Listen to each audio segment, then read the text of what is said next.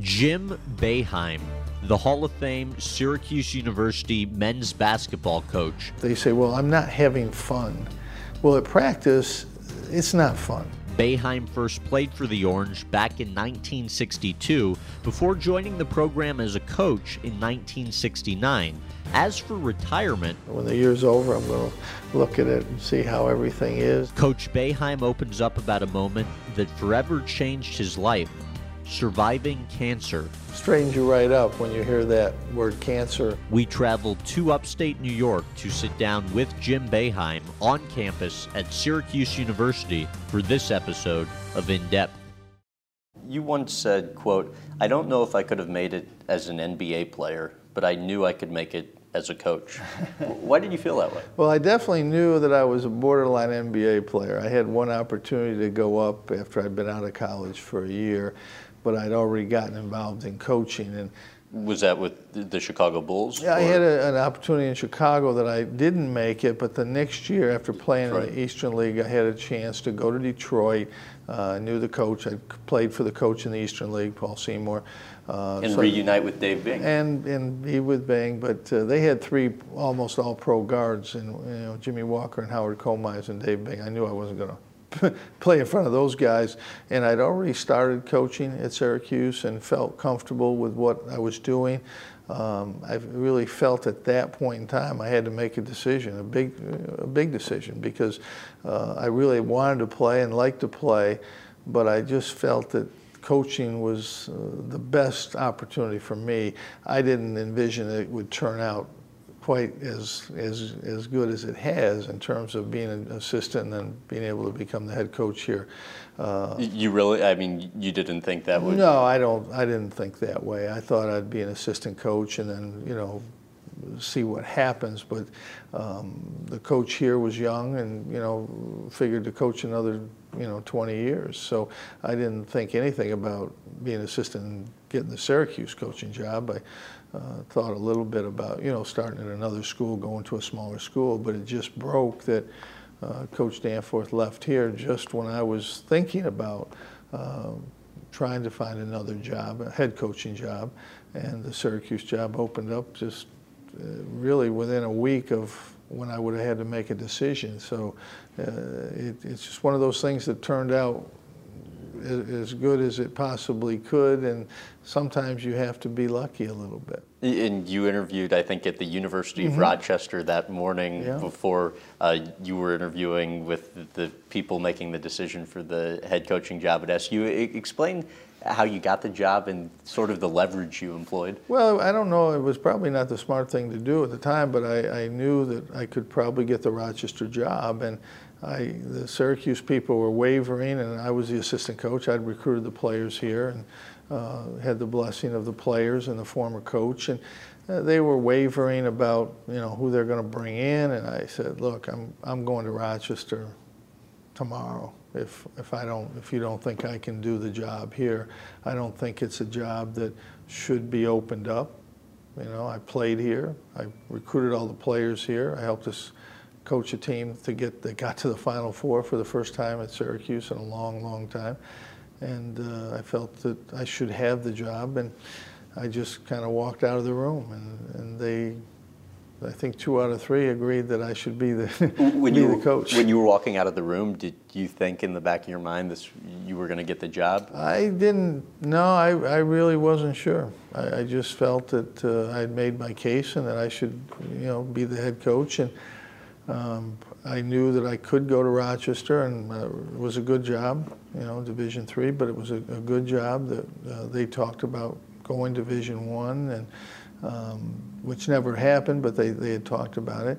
Uh, but the head of the uh, selection committee came down within a couple minutes and said, "Oh, you know, you, we're gonna we're gonna go with you." and and, uh, it really needed to be that way because uh, we had recruiting and right issue, issues at that time. We had to get right on the road. That was a huge.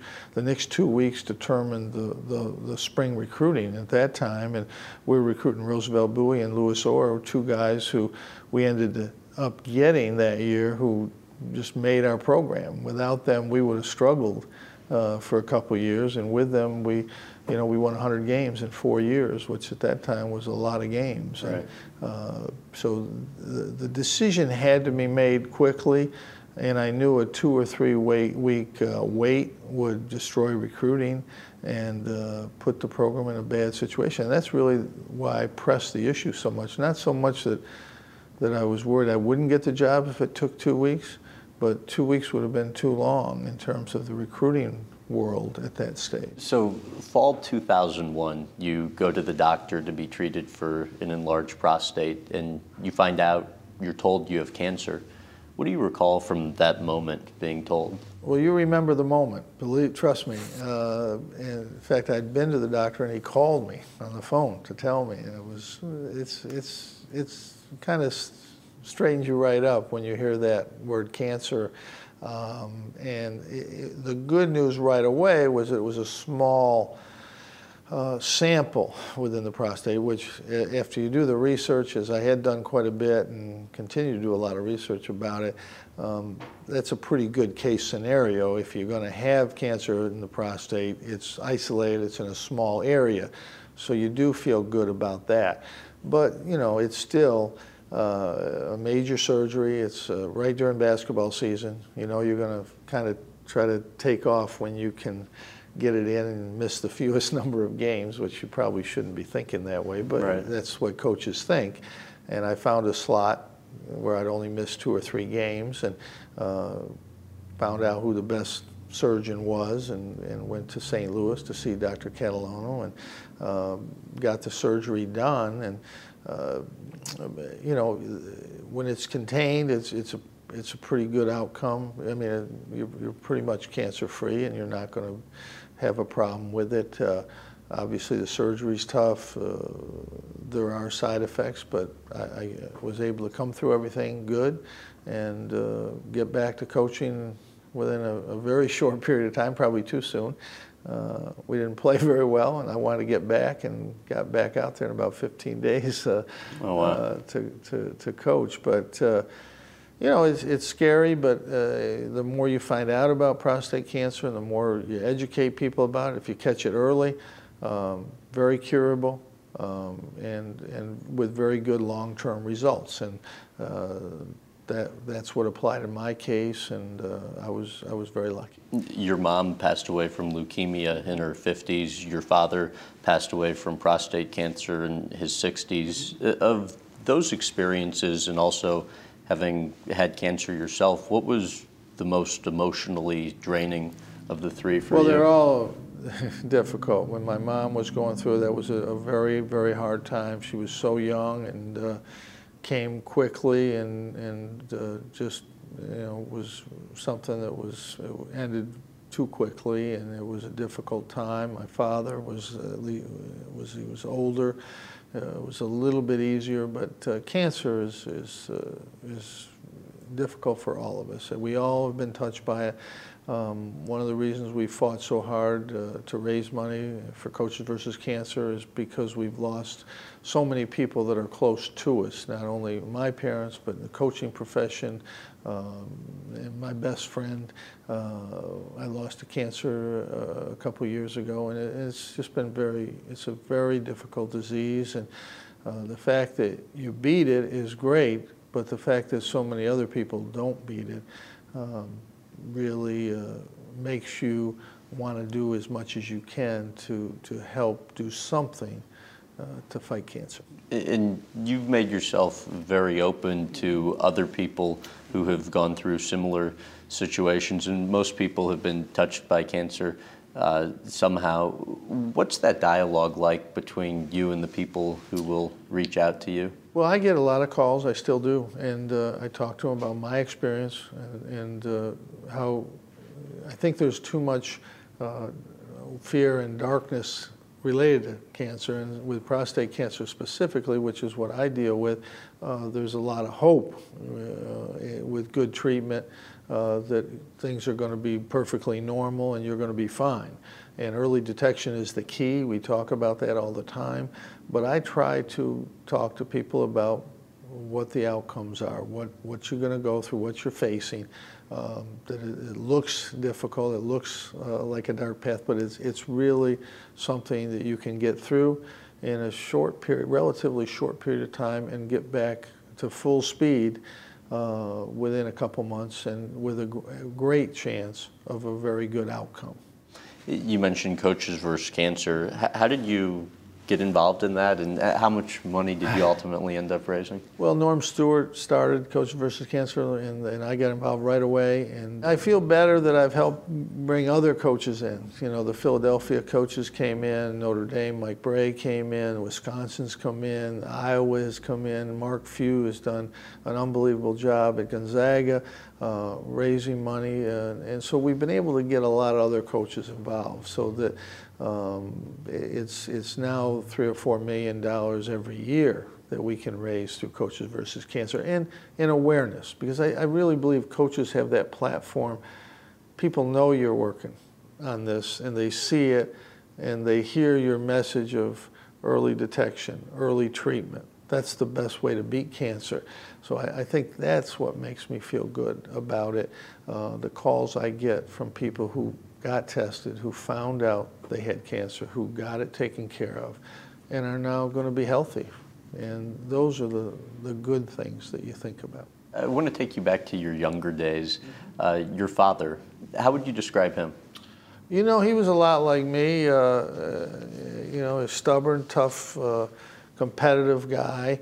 Uh, I'm lucky because I got my mother's side and mixed in there, and she was very nice, very uh, kind of. Even though she was competitive, she was a good competitor. If she lost, she was she was okay about it, and so I think I got a little bit of that to balance out my father, who was we win at all costs. You know, he wanted to win. When we every game we ever played, you know, it was to the for the blood. You know, it was not for fun. We never played whether it was cards or, you know, a kid's game or ping pong or pool or golf, we played to win. And when we played ping pong, he beat me when we started out 21 to 2, 21 to 1. 21 to 3. it's funny you say that. I read somewhere your, your best friend uh, remembers when you guys were six or seven watching you and your father play ping pong. Oh, where, yeah. I mean, he would nail the ball Oh, as, yeah. as hard as he could so you could barely Yeah. touch it. No, he would. He scored every point. You know, usually a parent is going to let you win a couple points, but never did. And then it, you know, eventually it got to 21 to 10 and 21 to 15. Then one day I beat him. He put the racket down, and that was it. We didn't Really? play again. Really? the true story. What was that like for you when you he finally just walked out, and that was it. And I said, okay. And we did that in every sport. I beat him in everything, but it took it took a long time. And he had uh, he limit. He was limited some in the physical physical little bit. activities he could do because he was shot by his brother accidentally when he was younger, and I guess the bullet was lodged In his- uh, in his back. near his, spine. But very competitive, as Oh, yeah. you say. I, I saw a quote that you gave somewhere where you said, uh, "When I shoot hoops with my four-year-old, I try to beat him because my father tried to beat me." How true is It's that? a little true. I'm a little bit uh, more forgiving. Uh, I, I can let him score and let him win a little bit too. But uh, uh, I think it was good for me. I think it was something that made me what I am today because it was always hard. I was skinny. I wasn't that strong. Um, you know, I, I made it through high school. I was a walk-on in college. Um, I wasn't physical. I had to work and earn it. And if I hadn't had that mentality, I'm, I'm sure I would have given up someplace along the line. It was difficult. And uh, So, so you think absent of having a, a father Oh, as yeah. tough as he was, uh, it, it would have prevented you from having some of the success oh, you I, had? absolutely, I don't have any doubt about it. I would have never become the player I was or the competitor that I, I, I am to, to get to this point. I, I don't think it ever would have happened. You passed up partial scholarship offers from other programs to walk on to the Syracuse University men's basketball team, a team that I think had won something like 14 games the previous three seasons. Yeah. Why do it? Well, I thought Syracuse was a big school. Was a could be a you know was a, we just Syracuse had won the national championship in football, so you know it's potential. They we built Manley, f- brand new facility, and I really thought I was a good enough player to play at Syracuse, even though I wouldn't have a scholarship initially. Uh, so I think, you know, being the best player in my area, you know, I thought, well, you know, I, I should be able to play there, and that's going to be the best place, and I can win a full scholarship. The other schools, Colgate or someplace like that, I'd, I'd have a partial scholarship, but you never get a full scholarship. So, um, and, and I, I really underestimated how good Syracuse was going to be and the type of players that were coming in here. I mean, not just Dave Bing, but the best player in Long Island, Norm Goldsmith, the best player in New Jersey, two of the best players in New York City.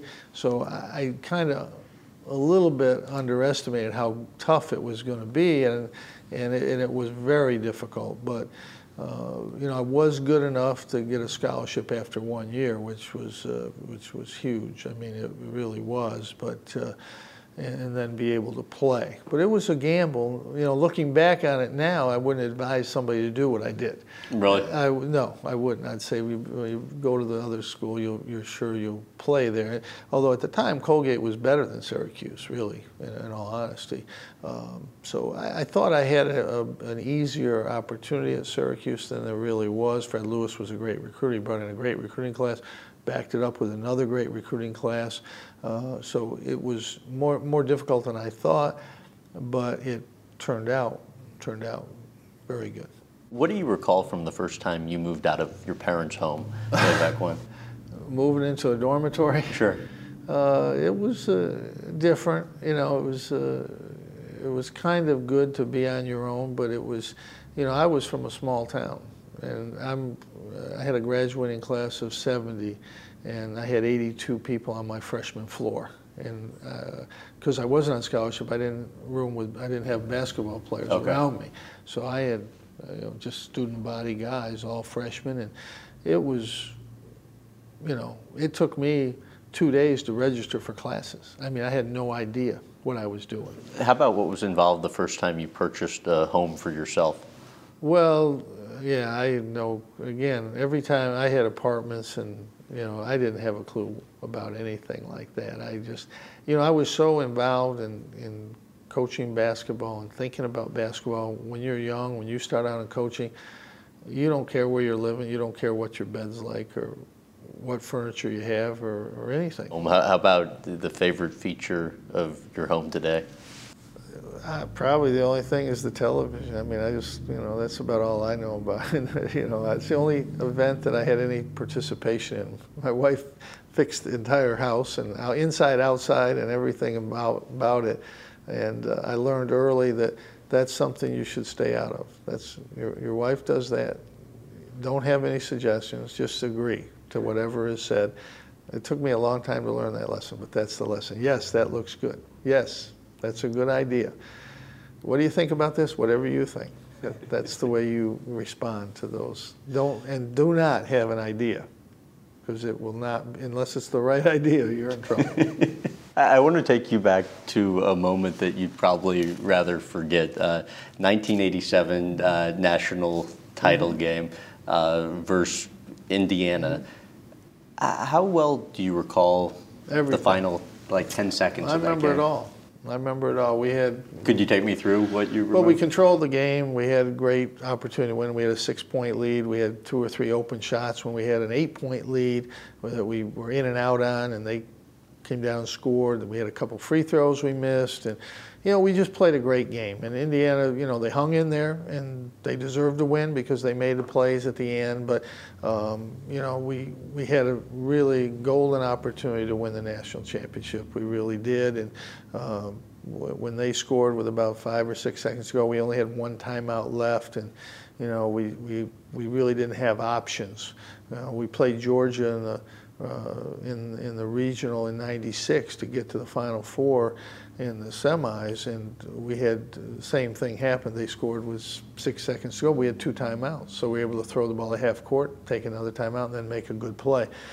Indiana, we had to throw it long, and we just didn't complete it, and uh, it, it, was a, a, very difficult loss. Uh, uh, Keith Smart not only made the last shot, but he made three or four other great plays at the end of that game. He, he, he by himself really won the game for Indiana. And uh, we just couldn't make a play at the end. There was probably seven or eight things that could have we could have done or could have made a play, and it just you know didn't go our way, and uh, you end up losing a heartbreaker.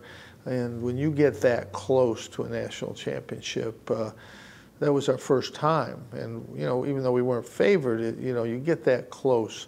Um, it, it, took 16 years to get over that game until 2003 when we won in New Orleans, where we had lost in '87.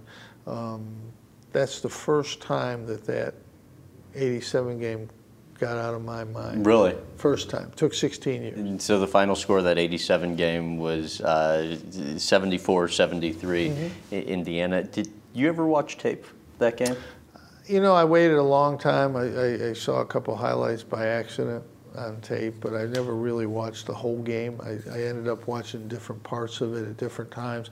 But usually, my, my philosophy has always been when you lose the last game of the year, I usually walk away because oh, okay. you know you look at it and you say, "Well, we could have done this." You know, usually when you lose a game, you look at it, the film right away to say, "Okay, we let's fix this. We can fix that."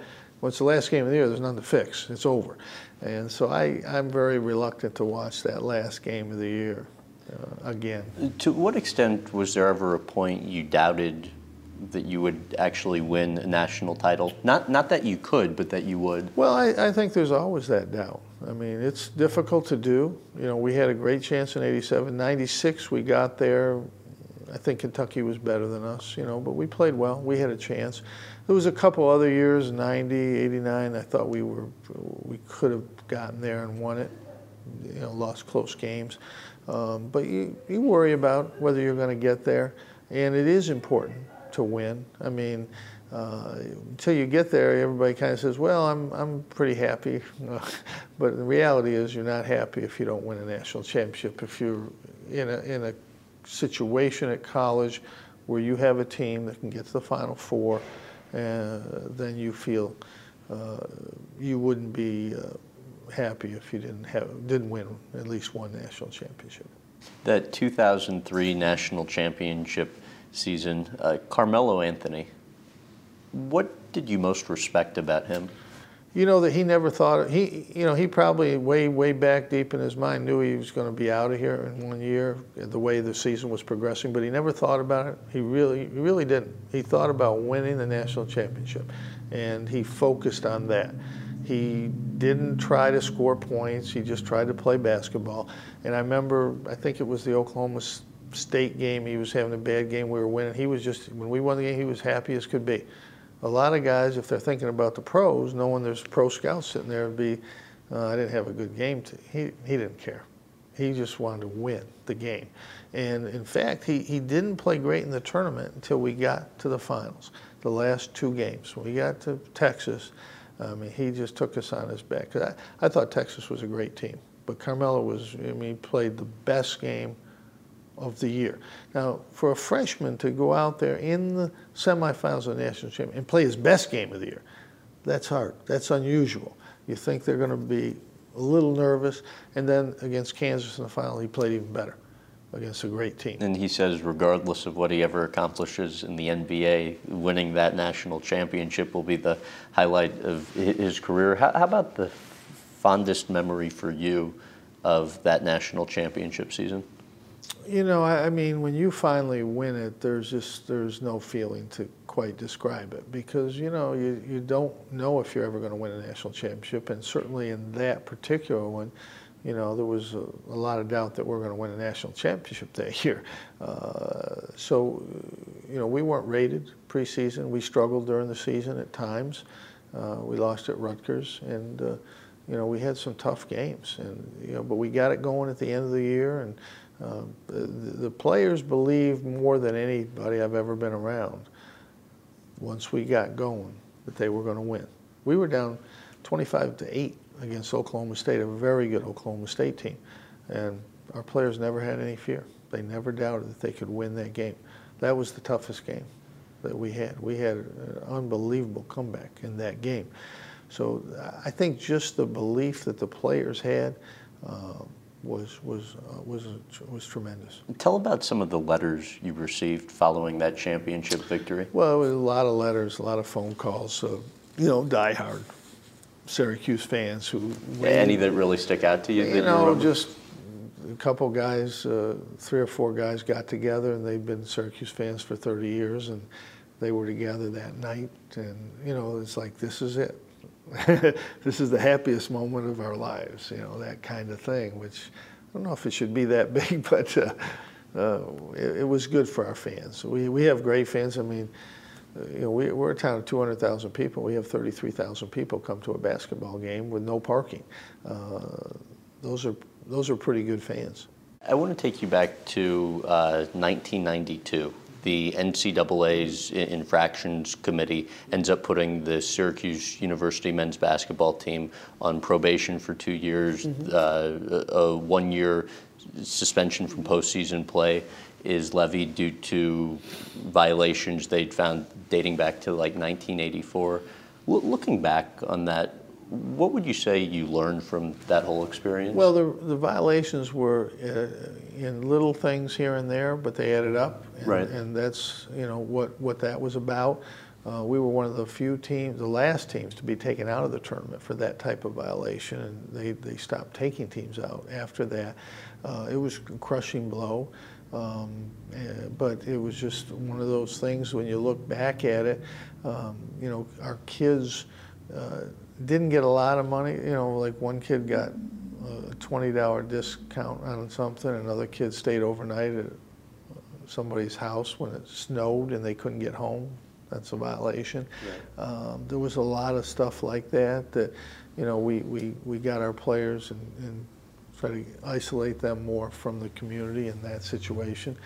There was nothing egregious. It was just a number of little things that uh, that added up, and you know, we had to, to pay that price. It was a very heavy price, a steep price, and uh, you know, we had to, to um, get through uh, uh, a long, prolonged investigation, which hurts you in recruiting and hurts you, uh, hurts you for years. And uh, we were able to, to work through that and overcome it. But it was a, a difficult time, a difficult lesson.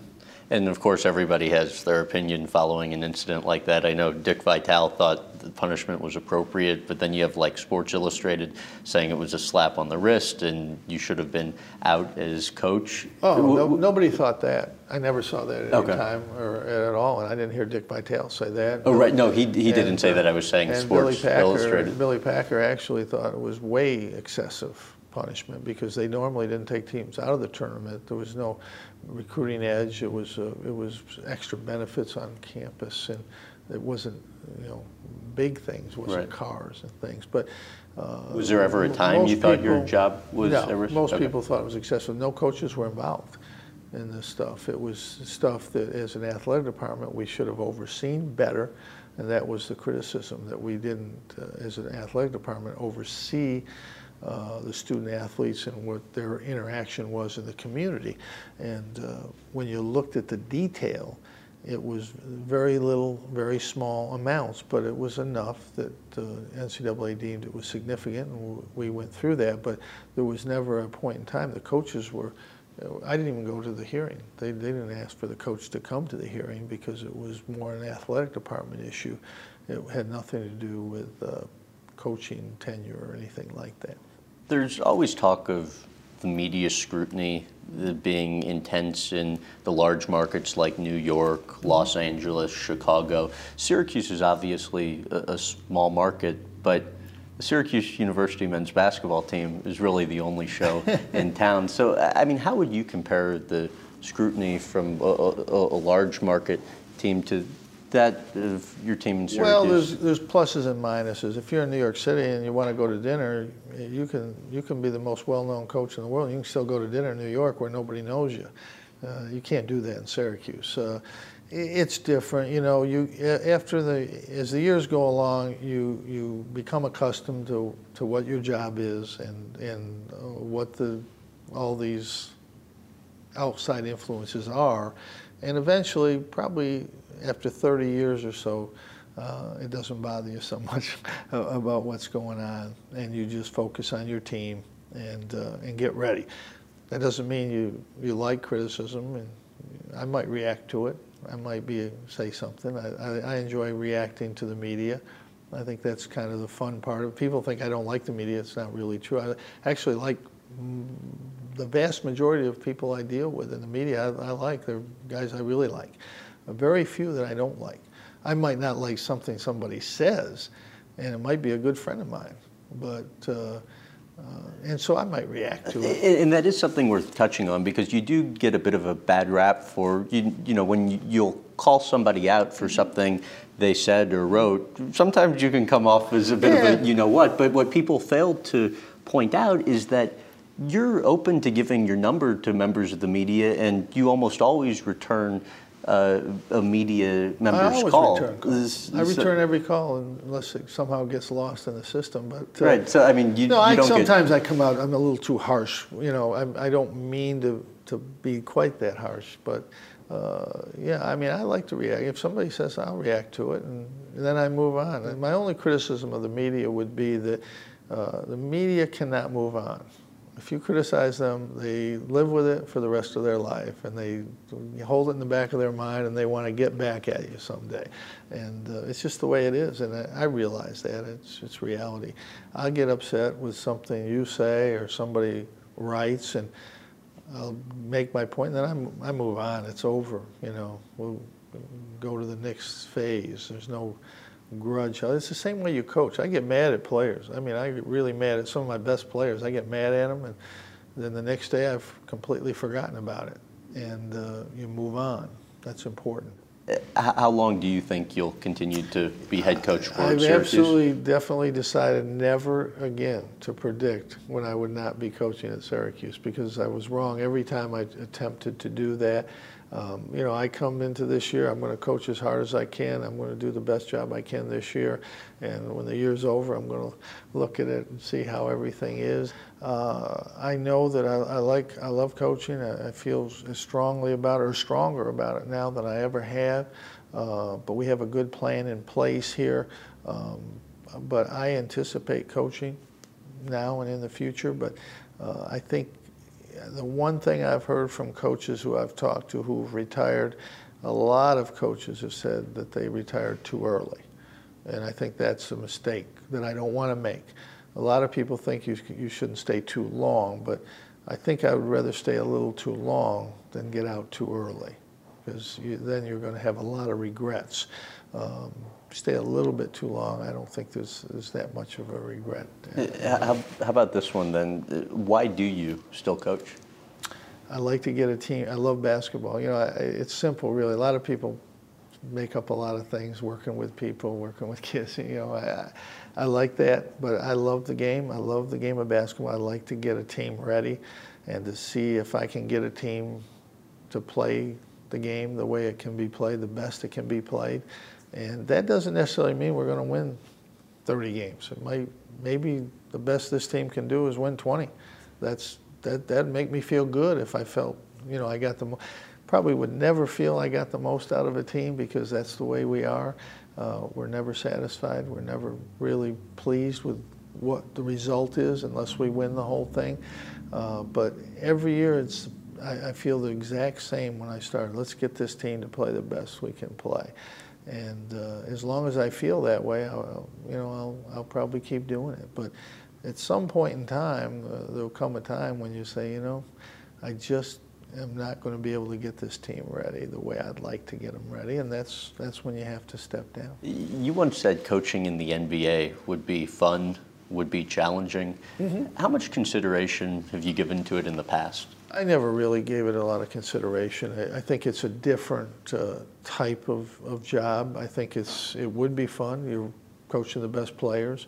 Um, you don't have to worry about recruiting and, and uh, a lot of other day-to-day things, but it's more pure coaching. Uh, but I, have never really uh, thought of, about being an NBA coach. How about the best coaching offer you've ever received that would have caused you to leave Syracuse? Should you, know, you have taken I, it? I had a lot of people call me, a lot of, of interest. I've never considered leaving Syracuse at any time.